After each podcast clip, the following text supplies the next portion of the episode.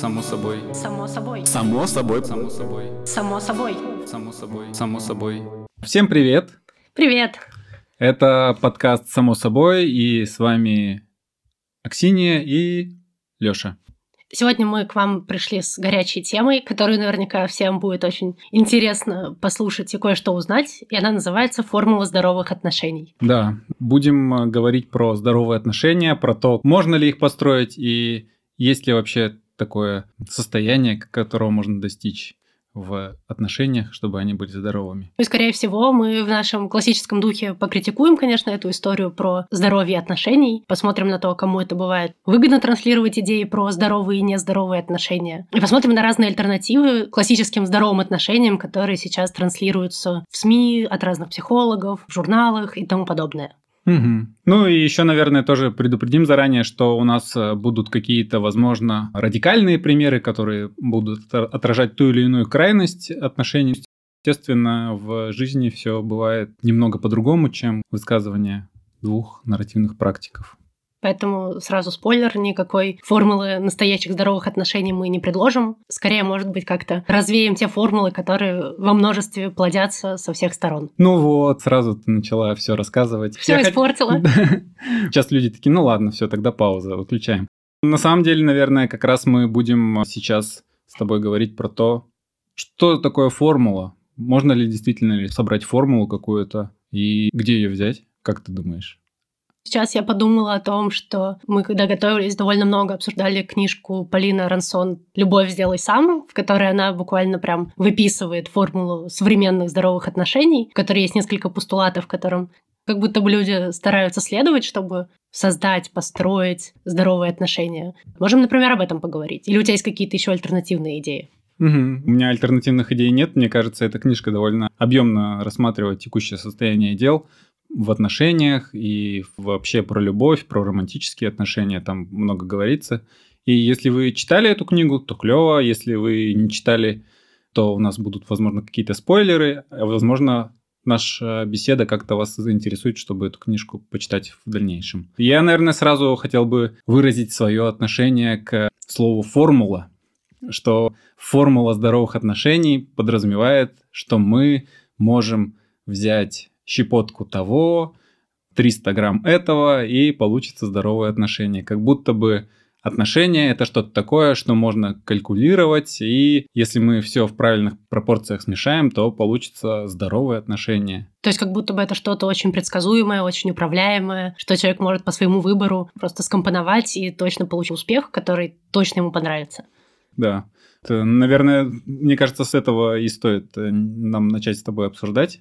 Как думаешь? Давай. И, кстати, у меня сейчас сразу рождается вопрос. А тебя вот эта вот идея про формулу, когда вот точно можешь ее узнать, и у тебя по-любому все будет хорошо. Она тебя привлекает, кажется ли она тебя заманчивой? Вообще очень даже. Она и звучит заманчиво как раз потому, что формула здоровых отношений звучит так, будто бы если знать все составляющие, то может таким образом выстроить отношения, то они будут приносить только радость, счастье и удовольствие и не будет тогда ничего плохого, все хорошее. В общем, формула здоровых отношений звучит как за все хорошее против всего плохого. И мне сразу хочется узнать что там нужно сделать, чтобы было только хорошо и никогда не было плохо. И, кстати, тебе правда хотелось таких отношений, в которых не будет никаких печалей, не будет боли, где будет, правда, сплошное удовольствие, удовлетворение? Нет, на самом деле нет, конечно. Я, наверное, немного бравировал. Бравировал, бравировал, да не выбравировал. Навыки подкастеров растут с каждым разом. А про отсутствие боли я тоже сейчас так подумала, что вообще-то мне бы не очень хотелось иметь отношения, в которых все так рафинировано прекрасно, что нету никаких условно негативных эмоций, никаких переживаний, столько комфорт. Угу. Как будто бы отсутствие стресса может быть только если ты мертв. И как будто бы отношения без каких-то болей, переживаний это отношения, которые какие-то не особо живые. Ну, ты, мне кажется, сразу раскрыла все карты про отношения что отношения это не только удовольствие, но и бывает больно отношений, бывает э, грустно. И это, наверное, это неотъемлемая часть жизни в целом. Знаешь, может быть, это просто я такая странненькая, мне нравится страдать, и вообще это нездорово. А нормальным людям хочется отношений, где все стабильно, четко, прекрасно, где все удовлетворяют потребности друг друга и вообще не приходится ни о чем переживать. Что ты подразумеваешь под страданиями? Ну, когда парень не звонит, и ты такая, блин, может быть, я ему не нравлюсь, и, может быть, я его чем-то обидела.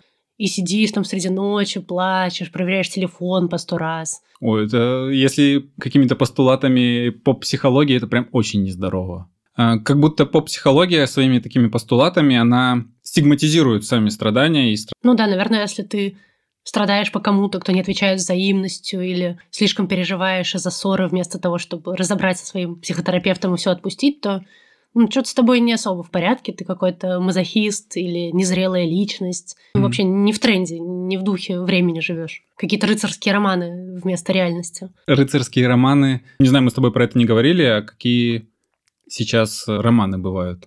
Хм, довольно любопытно. Вот вообще первое, что приходит в голову, это как раз романы про нездоровые отношения, что-то типа 50 оттенков серого или сумерки. То есть э, что-то такое, где люди, в принципе, довольно много страдают. И мне кажется, нет именно бестселлеров про отношения, где все такие классные, счастливые, просто процессят свои отношения каждую неделю на семейной конференции и говорят я высказываниями на каждой странице. Кажется, что такой роман никто бы не стал читать. Может быть, его стоит написать? Да, анонс подкаст само собой выпускает книжку. Роман «Формула здоровых отношений» с идеальным примером. Да, да, да. Интересная семейная конференция в конце недели, где все э, делятся своими ощущениями, как было жить эту неделю всем вместе, и что было особо затронуто или особенно трогательно в эту неделю при проживании ее вместе. Сейчас немного саркастически звучит, но в целом как будто это то в идеале, чего в рафинированном обществе или там в рафинированном идеале хотелось бы. Как будто бы к этому все идет. Или должно идти. Вот сейчас я зацепилась за слово конференция, потому что, мне кажется, она очень сильно связана с каким-то деловым контекстом, когда люди собираются на конференцию по поводу какого-то нового бизнес-проекта или чтобы поделиться своими проектами, или проводят совещание, брифинг. Как тебе вообще приложение слова из бизнес-контекста в теме отношений? Это звучит довольно естественно. Мне кажется, что сейчас многие вещи, они на бизнес-контекст очень здорово ложатся. Но мы живем в таком э, обществе. Все как будто подчинено этой логике бизнеса. Даже само название формула здоровых отношений это тоже какая-то будто бы бизнесовая штука. Можно говорить не формула, можно сказать проект здоровых отношений. Тогда тоже у нас есть определенный бизнес-проект, который мы должны построить, и тогда что нужно? Нужно инвестировать, нужно вкладываться в эти отношения. Нужно подписывать, наверное, какой-то договор с партнерами, которые вкладываются в этот проект. Угу, договор, э, что еще? Оценить риски и, наверное, оценить какую-то прибыль, зачем ты вообще это делаешь. Потому что проект, который не приносит прибыли, это провальный проект, за него незачем браться. Точно. И какая, интересно, прибыль может быть у здоровых отношений тогда? Наверное, это какие-то эмоциональные профиты, что ты будешь чувствовать себя комфортно, защищенно.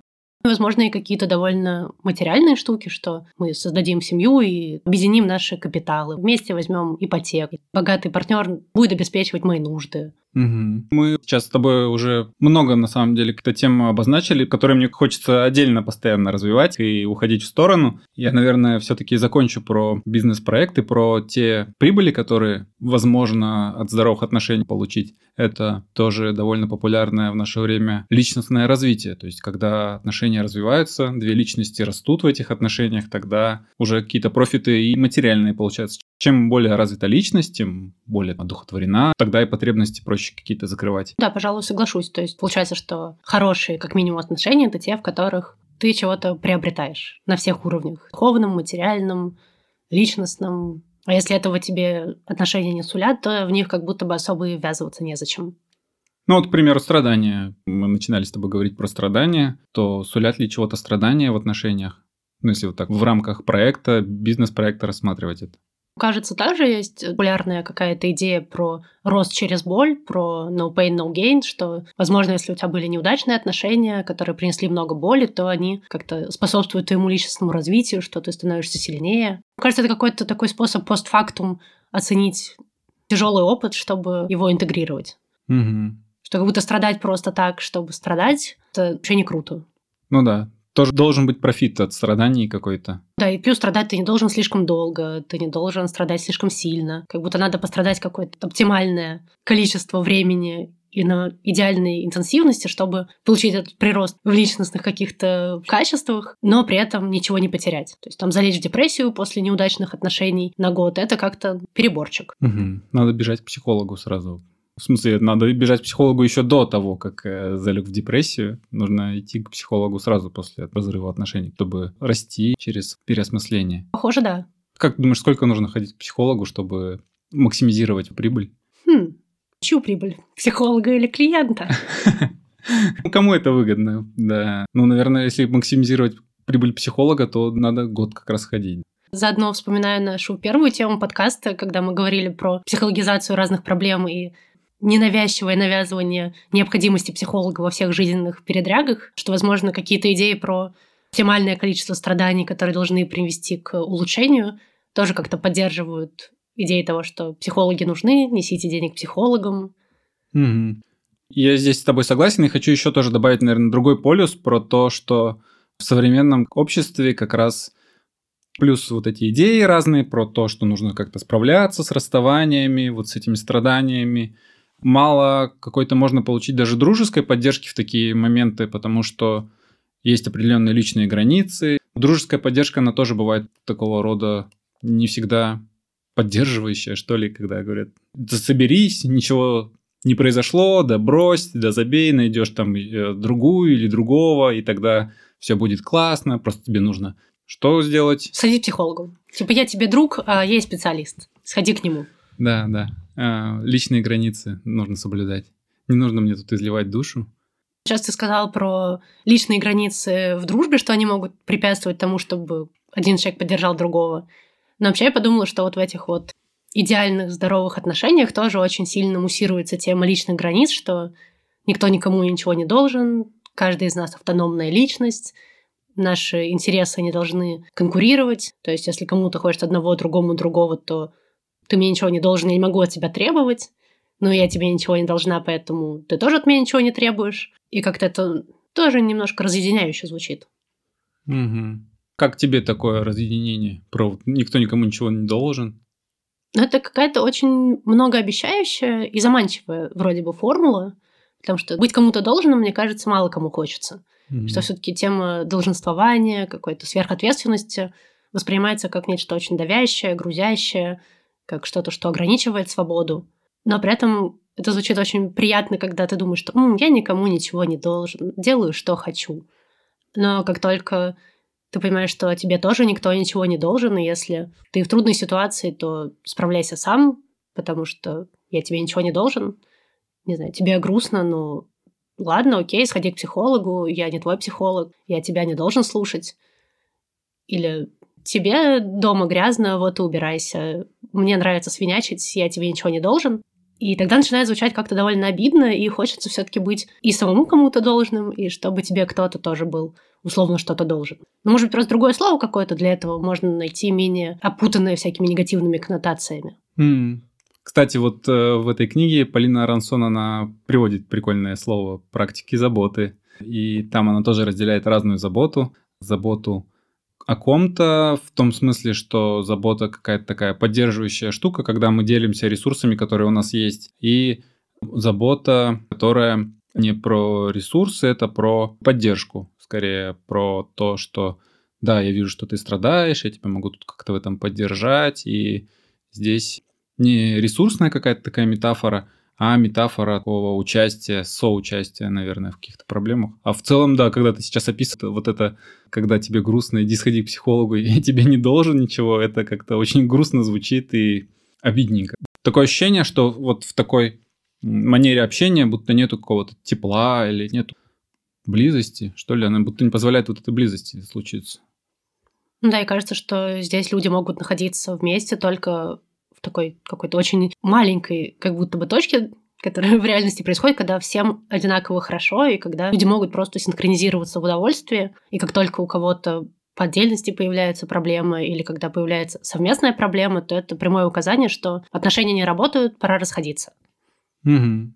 Да, тоже как-то звучит немного грустненько. А, Ты сказала про вот эту маленькую точку, где есть такая небольшая точка соприкосновения в отношениях, когда всем хорошо, и вот такое может быть сосуществование вместе. И я подумал про то, что как э, в терапевтической работе тоже это работает. Если люди сталкиваются с проблемами и видят единственный путь разойтись, Естественно, если два человека решили, что они расходятся, мне кажется, здесь сложно о какой-то терапии вообще говорить, и вряд ли такие люди пойдут вообще к психологу. Здесь, я думаю, скорее, когда кто-то из пары или там, не знаю, может быть, не пара, какая-то другая форма романтических отношений, все-таки не соглашается с тем, чтобы заканчивать, а хочет как продолжать, и тогда в терапевтической работе мы же как раз стараемся вот эти точки соприкосновения больше находить, не одну а больше гораздо. их наверняка как-то больше, как ты думаешь? Или все-таки это довольно-таки узкий спектр, в котором можно найти что-то, что людей будет сближать и оставлять в отношениях дальше? Вообще кажется, что точек может быть огромное количество, но не всегда, мне кажется, эти точки могут восприниматься как что-то здоровое. Потому что я думаю, что я тоже сталкивался с примерами, когда, если так смотреть усредненным взглядом, у людей какие-то очень странные, как будто бы совершенно нездоровые отношения, но они почему-то продолжаются долгие годы. И люди по какой-то причине не расходятся. Но при этом часто их кто-то может охарактеризовать как созависимые отношения, которые не работают, они плохие, но люди просто не в состоянии, например, разойтись. Но я скептически отношусь к тому, чтобы повально всех неидеальных людей обзывать созависимыми, Потому что есть ощущение, что в этих отношениях, в части из них, есть что-то действительно важное, что как раз помимо комфорта может людей объединять. Да, тут, э, наверное, тоже какая-то такая оптика важна, через что смотреть на эти отношения, которые происходят. Если смотреть через оптику комфорта, то, возможно, действительно будет как-то совсем мало. И, наверное, умение вот эти оптики переключать, не пользоваться чем-то одним, не одним способом смотреть на то, как происходит, оно может сближать гораздо больше. Еще подумала про то, что способность выдерживать чужое и свое страдание и быть рядом с кем-то может быть как раз такой важной точкой соприкосновения. И чтобы это увидеть, надо быть, наверное, толерантным к этим страданиям. Здесь еще тоже, да, важно вообще видеть другого человека в целом. Я недавно читал одного философа Билл Чунхана, южнокорейского, и он пишет про то, что современность устроена таким образом, что вот эта граница другого, в принципе, стирается. Другого не существует, все есть продолжение меня, условно говоря. Все устроено для моего комфорта и все прочего. И, наверное, чтобы видеть страдания или боль другого человека, нужно иметь такую возможность вообще увидеть другого, что человек отличный тебя, что человек-то по-другому все воспринимает. Само собой. Само собой. Само собой. Само собой. Само собой. Само собой. С одной стороны, я сейчас как-то зацепилась за то, что люди решают вообще часто расставаться. Интересно, что это поддерживает. Почему люди склонны не как-то поддерживать близость, не наращивать ее, а при первых трудностях просто забивать и идти дальше. Угу. И с другой стороны, интересно про вот это отсутствие видения другого. Интересно, как это проявляется, наверное, если говорить про отношения. То есть ли тоже что-то, что это поддерживает? Какие есть альтернативы, может быть? Блин, да. Две классные темы, которые хочется, да, обсудить. Может, про одну и про другую поговорить. Современность нам диктует диктат выбора. Мы должны выбрать и нести за это ответственность. Есть такая книга, я ее не читал, но тем не менее отказываюсь выбирать. Мы сделаем и то, и это. Мне кажется, здорово будет обсудить, почему люди расстаются. Мне кажется, что как раз это может быть связано с каким-то избытком выбора, потому что, ну вот если посмотреть про то, с кем люди могут контактировать и где могут находить партнеров в современности, что по сути это люди со всего мира, и как будто бы выбор вообще не ограничен. И там, если откатиться на какие-то десятилетия назад, то раньше это были люди из твоего вуза, друзья твоих друзей, люди с твоей работы. Что раньше? Люди из твоего микрорайона, люди из твоей деревни. И что можно было как-то понимать, что твой выбор, он, скорее всего, имеет больше последствий, что ты можешь выбрать там один или два раза в жизни, а дальше уже все, не из кого выбирать. Угу. А теперь люди могут выбирать просто до конца своей жизни, и выбор не иссякнет. И как будто всегда есть ощущение, что сейчас я выбрал, но, может быть, дальше будет кто-то, кто мне понравится гораздо больше, с кем получится гораздо лучше. Угу. Что думаешь? Да, да. Я прям полностью согласен с этим постулатом, что выбор бесконечен, что постоянно можно выбирать, продолжать. И я здесь, конечно же, думаю про то, что этому способствует такому отношению. И в первую очередь, мне кажется, это как раз система, в которой мы живем, капиталистическая, в которой выбор действительно не ограничен много товаров на полке, при этом мы можем заказать, э, ну, сейчас, конечно, меньше такого возможности заказать из других стран чего-то, да, но тем не менее вот такое потребительское отношение ко всему, чему бы то ни было, вот этот выбор постоянный, мы свободны в выборе, мы можем выбирать все что угодно, оно как-то очень, видимо, не только в сфере потребления благ, но и в плане выбора отношений. Плюс, кажется, есть какая-то тема про постоянные улучшения, что у меня может быть работающий телефон, но вышла новая модель, и я должен улучшить эту модель, чтобы повысить свой статус, для того, чтобы чувствовать себя лучше.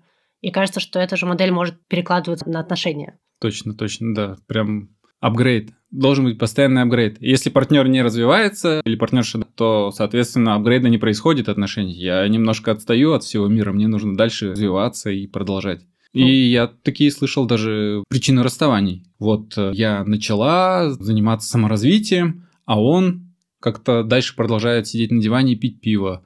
И вот такой пример, как будто бы однозначный, что человек потребляет э, алкоголь, и тогда действительно зачем с ним э, продолжать отношения. Но я пользуюсь примером гротескным. В целом я сталкивался с этим. Ты такое встречала?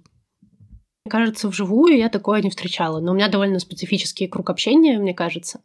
Сейчас ты говоришь про какие-то, например, усилия или отсутствие усилий у человека, но я просто подумала про, с одной стороны, немножко про алгоритмы Тиндера, и с другой стороны, про тенденцию к тому, что, например, мужчина более статусный, женился на девушке, когда это было 20, потом ей стало 25, он разводится и находит новую девушку, которой снова 20. Это, мне кажется, сейчас такой расфоршенный пример Ди Каприо, что все девушки Ди Каприо были из каталогов с молодыми моделями. Что здесь даже вопрос не в том, что партнер или партнерша не развивается, скорее возраст становится не просто какой-то характеристикой физической, а что это часть твоей товарной стоимости, что чем ты старше, ну, по крайней мере, для девушки, тем ты менее крутая, и пора бы сменить тебя на более новую модель, на какую-то более молодую девушку. Да, ужасный патриархат все-таки здесь как раз ты задавалась вопросом, что поддерживает или что может делать, это как раз действительно вот эти патриархальные какие-то идеи, которые довольно долго длятся, несмотря на то, что сейчас критика этого патриархата есть, но тем не менее вот неравные браки, они как будто идут еще из каких времен. Да, ты упомянула еще Тиндер, про алгоритмы. Здесь, наверное, стоит э, сказать про вот эти свайпы. Это же тоже формула постоянного выбора, бесконечного свайпа. Желание обнаружить за следующим свайпом как раз что-то более интересное, более привлекательное, более здоровое. Тут прям хочется совсем позлиться на Тиндер, потому что сама структура приложения построена в форме ну, такой игры, что ты совершаешь какие-то ритмические, механические действия в поисках лайка, когда все совместится, и от этого очень тяжело отказаться. То есть это действие, которое затягивает и которое разгоняет дофаминовую гонку, что хочется снова и снова, снова увидеть этот мейдж, снова порадоваться, что ты популярный или популярная. Но этого недостаточно, потому что хочется и еще раз, и еще раз это сделать. То есть э, вот эта дофаминовая гонка, она не позволяет вообще какие-то отношения начать строить. Но если даже не критиковать эту формулу здоровых отношений, а в принципе даже, чтобы вступить в отношения, вот эта дофаминовая гонка, она как будто мешает.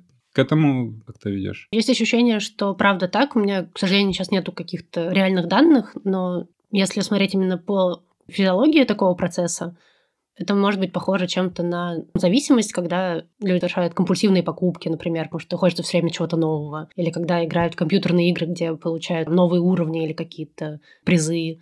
Здесь, в принципе, есть что-то очень похожее, но как будто бы с реальными людьми. Интересно, когда Тиндер додумается настолько геймифицировать, что вот эти ачивки, апгрейды будут видны или что-то там будет вот это соревнование, это, наверное, вообще будет страшный сон, если честно. Я, я как представлю, это какой-то страшный сон, когда представляешь какой-то рейтинг, который, ну, у них и сейчас есть рейтинг какой-то невидимый, но когда они этот рейтинг сделают видимым, это же просто сумасшествие какое-то будет. Прямо антиутопия немножко дейтингового мира. Да, да. И вот ты сейчас сказал про алгоритмы и про саму механику со свайпами. Но тоже я помню, что ты упоминал историю про то, что алгоритмы совмещения людей тоже могут как-то поддерживать тему патриархальных вот этих структур. Да, в книге «Любовь по алгоритму» Тиндер исследовательница из Франции рассказывает про то, как э, она хотела узнать, на чем же вот эти алгоритмы Тиндер строят. И одно из откровений, которое она для себя там вынесла, что алгоритмы Тиндер, они невидимым образом поддерживают как раз вот эту патриархальную структуру, когда мужчины в возрасте, обеспеченные, с высшим образованием, Естественно, алгоритмы там все отслеживают, где там последние покупки, где последние места пребывания, еще что-то. Вот, в общем, по вот этим данным, которые они собирают, они таких мужчин выводят в рейтинг, они более часто показываются, при этом есть э, другой алгоритм, который настроен на женщин, и там как раз девушки молодые, менее обеспеченные, по этим алгоритмам у них более высокий ранг, и Соответственно, эти алгоритмы сводят две группы э, людей между собой, тем самым как раз провоцируя какие-то вот эти неравенства, неравные браки, неравные отношения или еще что-то в этом роде.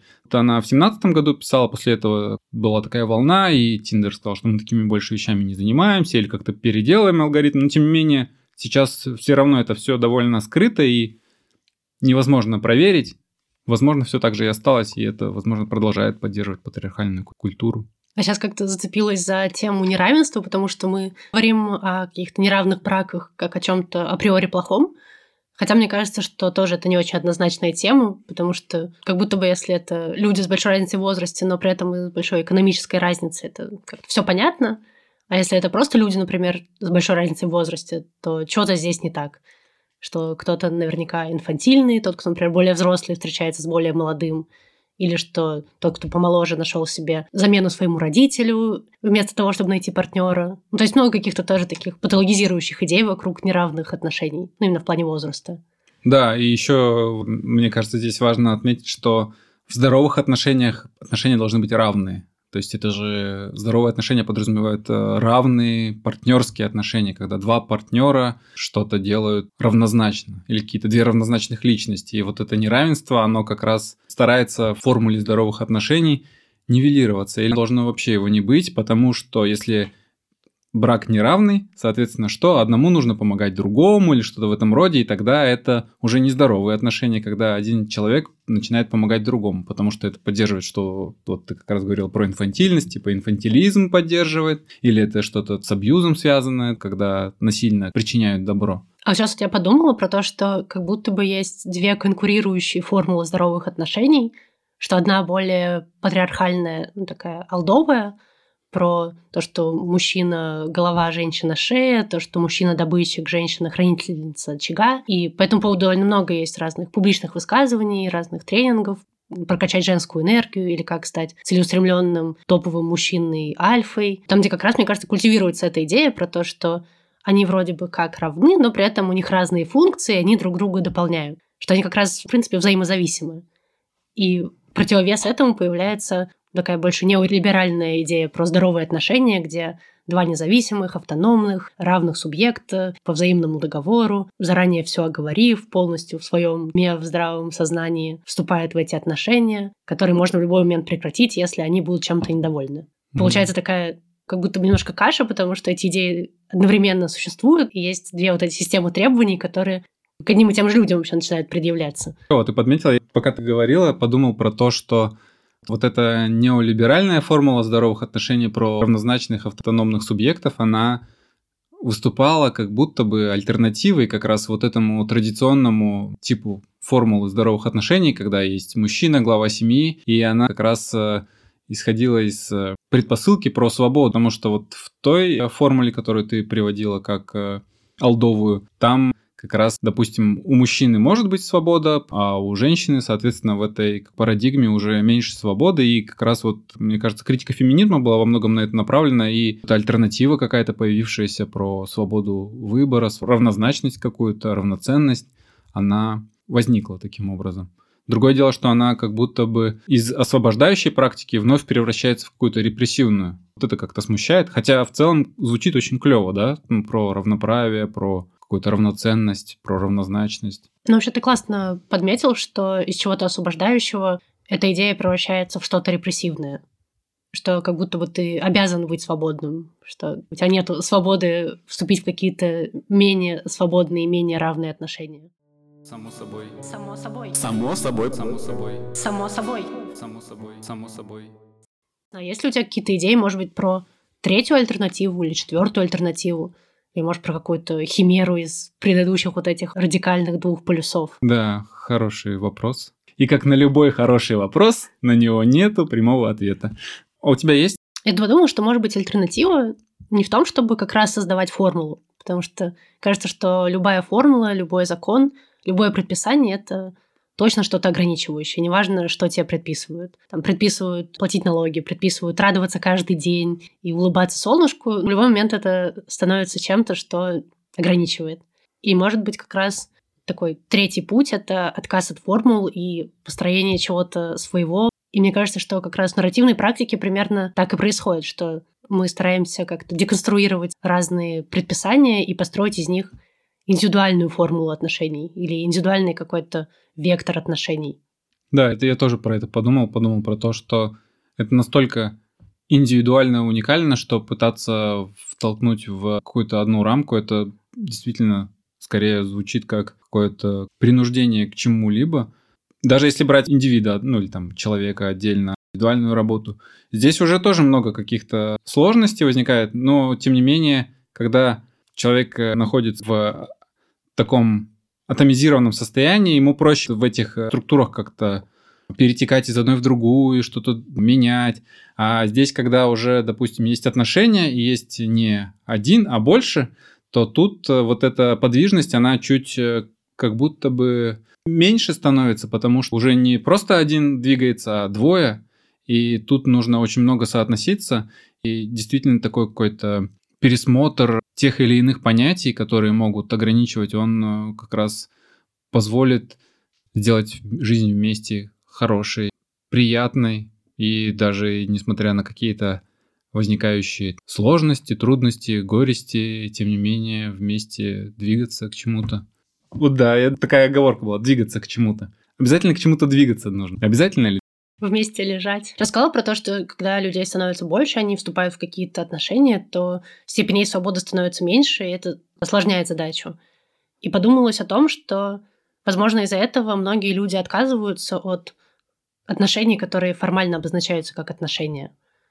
Как будто появляется много таких отношений в серой зоне, которые не подчиняются вот этим правилам романтических. Возможно, это способ как-то ускользнуть от разных противоречивых догм и требований и построить как раз взаимоотношения, но не отношения. А как ты думаешь, вот такое нахождение в серой зоне, вот если вернуться к тому, чтобы видеть другого, в взаимоотношении такое нахождение в серой зоне к концепту другого?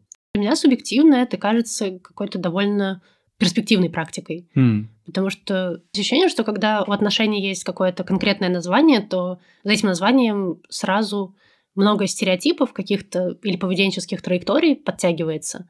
И как будто понятно, что если мы с тобой встречаемся, то мы сейчас идем на свидание, там дарим друг другу цветы, один из нас платит за кафе, мы мило болтаем о наших хобби, потом проходит три дня после встречи, кто-то из нас другому пишет. Ну и, в общем, такие рельсы, в общем-то, перед нами начинают образовываться, и тяжело с них съехать.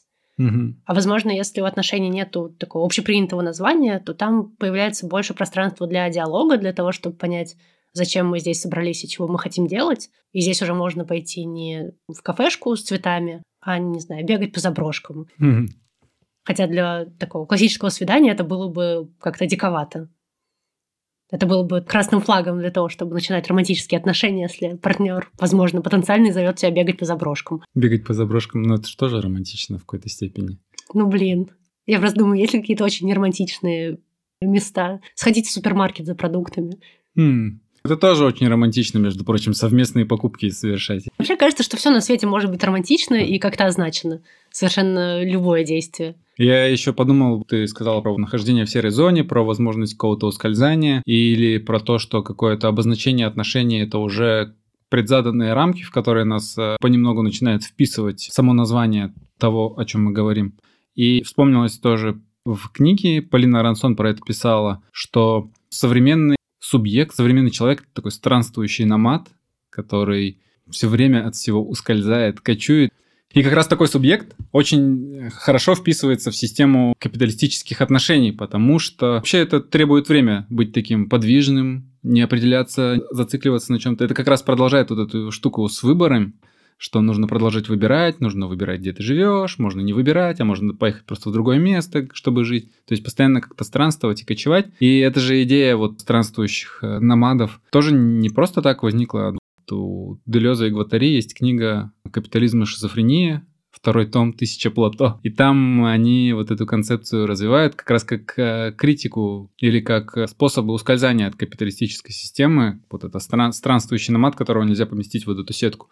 Но опять же, они в каком году это писали, уже много чего изменилось, и капитализм догнал и перегнал, и все апроприировал часто употребляю это слово капитализм, меня просто разрывает того, что в отношения вводят вот эту капиталистическую какую-то составляющую. Ну, не специально, но тем не менее это проникает. э, Оно везде проникает, но вот в отношениях очень сильно это как-то заметно. И меня это злит и раздражает, потому что мне кажется, что отношения это немножко про другое. Не про профит, а про другое. Интересно, а какую ты видишь альтернативу такой капитализации отношений?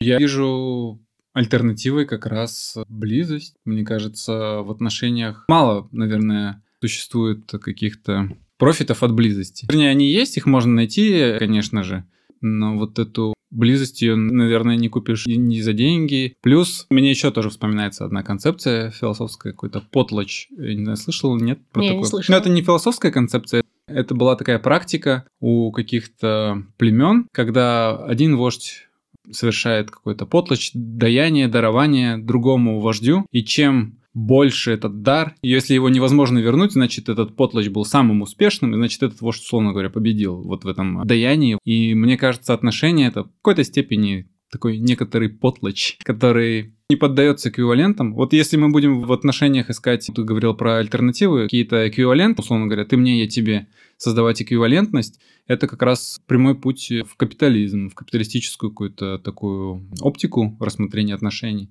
То есть там всегда поддерживается какой-то статус-кво, что как будто бы то, что ты даешь, и то, что ты получаешь, всегда примерно равно, и вы можете в любой момент как раз разойтись с нулевым балансом. Да, да, да. Здорово ты вспомянула про разойтись с нулевым балансом. То есть как раз нужно уметь расставаться, нужно уметь бросать, нужно уметь э, быть брошенным. В общем, все это нужно уметь, чтобы свой капитал уже накопленный не потерять, как минимум, а может и приумножить. То есть получается, что потлач — это такая практика какой-то, не знаю, бескорыстности, что ли? Мгм. О, да, практики бескорыстности. Здорово, Акс, спасибо. Альтернатива капиталистической модели – это практика бескорыстности, мне кажется. Ну, Вот, кстати, интересно, как вообще можно было бы это реально воплотить, живя не в племени, там где-то все делают, или где так принято, а живя, например, ну, в нашем городе, в нашей стране. Ну, давай подумаем, как можно воплощать, тем более это в отношениях, если это проявляется. Мне приходит, ну, ну даже если бытовые какие-то штуки, можно, с одной стороны, взять и договориться, что кто-то моет посуду, кто-то моет полы. Может этот договор существовать, и при этом можно просто взять и помыть полы, если, допустим, замечаешь, что вот твоя партнерша или твой партнер устал и не может сейчас это сделать, и при этом как-то это бескорыстно. Не с ожиданием того, что я сейчас помыл полы, а потом за меня кто-то помоет посуду, а просто вот так. Хм. Сейчас мне почему-то родилось слово «добровольность», и оно для меня связывает, с одной стороны, со свободой. Здесь какой-то есть важный аспект, который в слове «свобода» не учитывается. И мне кажется, что это очень близко к тому, что в нарративной практике на английском языке называют commitment, М. какое-то добровольно взятое обязательство. Что ты вроде бы свободен, потому что ты сам согласился это делать, но при этом ты не свободен в плане того, что ты никому ничего не должен. А можешь пример привести? Чувствуешь, что я что-то уловил? Ну вот, чтобы, может быть, и те, кто будут нас слушать, им как-то более понятно было. Сейчас рождается какой-то пример, близкий, наверное, к моей психологической практике. Если я знаю, что мой партнер страдает от депрессии, у него нету сил заниматься домашними делами или, возможно, нету сил работать и нету сил оказывать мне эмоциональную поддержку, но я могу добровольно согласиться помогать ему финансово или прийти домой, убраться, приготовить еду, не потому что я обязана это сделать, не потому что он требует, чтобы я это сделала, но просто потому что это мое добровольно взятое обязательство. То, что я хочу сделать во благо дорогого мне человека. Потому что это как-то отражает мои ценности, мое представление о том, что эти отношения достаточно важные достаточно значимые, чтобы для них что-то такое сделать. Раскрывает ли этот пример как-то вот эту идею? Да, мне кажется, еще очень важное слово прозвучало ценности. То, что в нарративной практике, и не только, для психологов из других подходов. Другие подходы тоже про ценности говорят, но так как мы нарративные практики, мы про это упоминаем. А прозвучало слово ценность. Мне кажется, это даже более про добровольность, и еще добровольное воплощение именно ценностей каких-то, которые можно в отношениях поддерживать, да? Мне кажется, что здесь тогда договоренности могут быть не на уровне регламентов или, например, какого-то распорядка дня разделения обязанностей, а больше договоренности на уровне разделения совместных ценностей, которые можно практиковать разными способами. Угу. Почти сделали формулу здоровых отношений. Само собой. Само собой. Само собой. Само собой. Само собой. Ну вот мы сейчас с тобой говорили про ценности, и еще до этого обсуждали концепция другого в отношениях. Про это хотелось поговорить. Я знаешь, о чем думаю? Про то, что с одной стороны, слово ценности – это то, что нас может объединять с другим человеком. И, например, есть ценность заботы, и это делает нас ближе. И с одной стороны, вот это то, что мы становимся ближе, может э, нас немножко как будто обманывать в том, что мы становимся ближе, и мы как будто бы с тобой одно и то же. Как ты думаешь, как вот эту ценность можно найти и при этом понимать, что все-таки человек другой, или как это соотносится для тебя? Что думаешь по этому поводу? Вообще довольно сложный вопрос, потому что, мне кажется, я уловила какую-то такую нить, какой-то вайп вот этой вот идеи, но мне, наверное, сложно ее именно сильно развить. Я могу попробовать потом, uh-huh. если что. Uh-huh. Может быть, ты меня дополнишь. Вот, потому что сразу я думаю про какой-то тоже баланс одинаковости и различий, и что, наверное, когда кто-то точно такой же, как ты, то любить его, наверное, невозможно, что все-таки это нечто, что происходит между двумя разными субъектами, а когда это просто ты и твое зеркало, то это что-то странное довольно получается. Ты говоришь, довольно странно любить самого себя или одно и то же. Я, кстати, слышал как раз как одну из таких э, идей современности тоже, что якобы есть какой-то нарциссический субъект, как пример с Ди Каприо приводилось, и он упоминался как раз в комиксах Лив Стрёмквист, по-моему, там «Расцветает самая красная из роз», и там писалось про то, что это такой нарциссический субъект, который, условно говоря, любит не там, вот Ди Каприо любит не моделей вот этих, да, а собственно говоря, самого себя, потому что модели, они репрезентируют ему самого себя, и поэтому вот у него такие отношения, которые, когда он любит самого себя. И как раз вот такое совпадение по ценностям, почему я начал говорить, оно приглашает будто бы вот говорить, что этот человек со мной схож, это значит почти то же самое, что я, и очень просто вроде бы как бы любить, мы же должны еще полюбить себя, а ты полюбишь себя и все вокруг. И как для тебя вот это совпадение в ценностях ощущается? Если ты чувствуешь или знаешь про то, что с другим человеком у тебя общие ценности, то как ты видишь другого в этот момент? Мне кажется, что я, с одной стороны, вижу его как человека, который какими-то похожими структурами мыслит, какими-то похожими понятиями но при этом я, наверное, вижу его в том числе и как источник развития. Какого-то отдельного человека, который может продвинуть меня в том, что мне важно, и себя как того, кто может продвинуть его в том, что ему важно. Вот этот источник развития, у меня есть это как догадка, что источник развития возможен только если это что-то другое, не то же самое, что и ты. Угу. Как ты смотришь или как удается замечать, что возможно развитие? Думаю о том, что здесь скорее не какие-то идеи, а может быть практики помогают. И здесь профессиональная идентичность тоже, думаю, играет мне на руку, потому что есть какие-то практики любопытства, когда ты стараешься разузнать как раз то, в чем вы отличаетесь, чтобы сделать какой-то шаг наружу во что-то неизвестное. Классно, очень прикольно, мне кажется, звучит практики любопытства. Примерно понимаю, о чем ты говоришь, и, возможно, это какие-то вопросы или э, желание побольше узнать про человека. Как ты реализуешь вот эту практику любопытства? Думаю, мне часто бывает интересно узнать какие-то контексты, в которых, например, человек пришел к этим ценностям, потому что получается, что там есть какая-то моя база, которая подпитывает ценности, есть база другого человека, и вместе это какой-то мощный такой фундамент. Тяжело распаковать что-то, что делаешь в повседневной жизни. Поэтому я сейчас такая, ну вот, да, там общаешься, спрашиваешь, слушаешь там чужие песни, читаешь книжки, которые человек любит. И сложно это как-то концептуализировать. Мне просто вот как раз интересно, как эти различия на тебе сказывают. Как раз э, к тому, о чем мы говорили про другого. То есть здесь э, то, что ты рассказываешь, я слышу, что здесь тебя как раз интересует это инаковость другого человека, то, что, да, есть схожие ценности, в чем-то вы сходите, тем не менее, вот это какое-то отличие его, оно скорее тебя не пугает, а интригует, и как будто бы хочется еще больше про это узнавать. Зачастую, да. Опять же, если какие-то важные вещи совпали. Угу. Да что ты можешь про себя сказать? Думаю, ты тоже как-то замечаешь в своей жизни, когда есть что-то общее на базовом уровне и какие-то различия? Я про себя, наверное, могу сказать то, что я много обращаю внимания на сходство, и как-то они всегда радуют, что ли. Это вот про вот эта концепция родных душ, знаешь, вот это вот мы родные души, у нас так много общего. И если я замечаю различия, раньше я про это не думал, момент, э, как я узнал про нарративную практику, где есть как раз празднование различий, мне стало с различиями проще обходиться. И скорее я, когда вижу какие-то различия, это меня как-то радует, что есть другие люди, что может быть и так, и так одновременно. А моя любовь к философии это тоже подогревает. Я люблю Делеза, которого уже упоминал.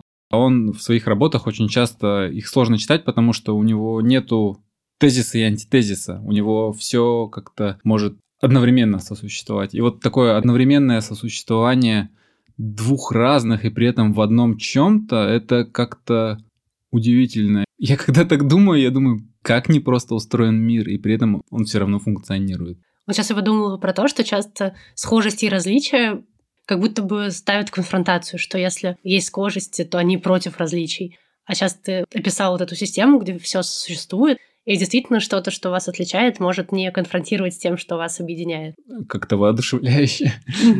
Может быть, как раз а, сейчас пришло время завершать подкаст, хотя, кажется, еще как будто бы много чего не сказано, и хотелось бы продолжать. Поделимся тогда своими мыслями, перемещениями относительно того, как нам было сегодня разговаривать, как тебе было. Да, давай поделимся. Я соглашусь, что как-то не хочется заканчивать, потому что тема ну, очень живо идет, и правда очень хочется про нее больше, наверное, говорить и думать. И мне было прям очень кайфово, потому что сегодня, несмотря на то, что мы заранее тоже какие-то штуки обсуждали, много новых витков размышлений, новых идей родилось за время этого разговора, и я чувствую себя очень воодушевленно. Да ты как себя чувствуешь по итогу? У меня тоже воодушевление присутствует, особенно когда мы начали говорить про вот этот концепт другого, про то, как это в отношениях может реализовываться. Я думаю про то, как мы можем разные и похожие, быть вместе, в общем, находить эти точки соприкосновения, какие-то ценности, которые нас могут объединять. Я чувствую воодушевление, и в то же время одновременно с этим я чувствую сожаление о том, что еще так много всего мы не обсудили, о том какие-то, ну, может быть, были важные темы, которые мы совсем не затронули, но хотели затронуть, когда мы готовились к этому подкасту. И одно не отменяет другого. Я в этом как-то пребываю сейчас, и от этого спокойно и хорошо тоже. Я думал, что встреча каким-то одним образом пойдет, а сейчас я про отношения как-то думаю даже не в концепции формул, не в концепции проекта, а в концепции как раз сходств и различий. Круто. И знаешь, я вот тоже сейчас, пока ты говорил, задумалась о том, что я ожидала как будто немножко чего-то другого от этой встречи, от этого разговора. И, наверное, мои ожидания были связаны с тем, что это будет какая-то критика распространенных практик, опять-таки, деконструкция разных идей в нашем стиле, можно сказать. Мгм. А в итоге мы вышли на такую позитивную повестку про какую-то альтернативу, которую мы много обсуждали. И мне кажется, к каким-то идеям пришли, и это меня очень и удивляет, и радует. Потому что обычно критика всего меня немножко злит. Я выхожу заряженная скорее раздражением, а сегодня я ухожу больше заряженная вот этим вдохновением. Класс, класс. И прям плюсую, поддерживаю. А, И действительно какой-то такой будто бы формат э, немного другой, отличается от того, что мы до этого с тобой записывали. Мне нравится. Может быть, еще попробуем таком же духе продолжить. А может и нет. Как пойдет. Будет альтернативный подкаст, не само собой, а как пойдет. К нему мы не будем готовиться. Ну что, будем тогда закругляться? Мгм. Есть ли что-нибудь, что хотел бы сказать нашим слушателям, Лёш? Я бы, наверное, хотел сказать э, про отношения. Вернее, знаешь, сказать это значит дать совет. Я бы, наверное, хотел бы спросить, какие вам отношения хотелось после того, что вы послушали. Как вы бы назвали вот эти отношения? Не, может быть, формулой, не проектом, или, может быть, формулой и проектом. В общем, какое бы название придумали для сосуществования с другим человеком? А мне интересно узнать было бы у наших слушателей про какие-то альтернативы распространенным моделям отношений. Может быть, у кого-то получается жить как-то очень предпочитаемо, очень классно, и при этом использовать практики из разных моделей или, возможно, вообще свои практики изобретать. Хочется как-то расширить такой диапазон, из чего можно выбрать или чем можно тоже вдохновиться. Да, вот это клево. С тобой вдвоем разговариваем, это один эффект, но когда какой-то есть коллективный разум, он расширяет э, и делает картинку более объемной. Ну что, завершаем. Это был подкаст «Само собой». С вами были Лёша и Акса. Всем пока. До встречи. Само собой. Само собой. Само собой. Само собой. Само собой. Само собой. Само собой. Само собой. Само собой. Само собой.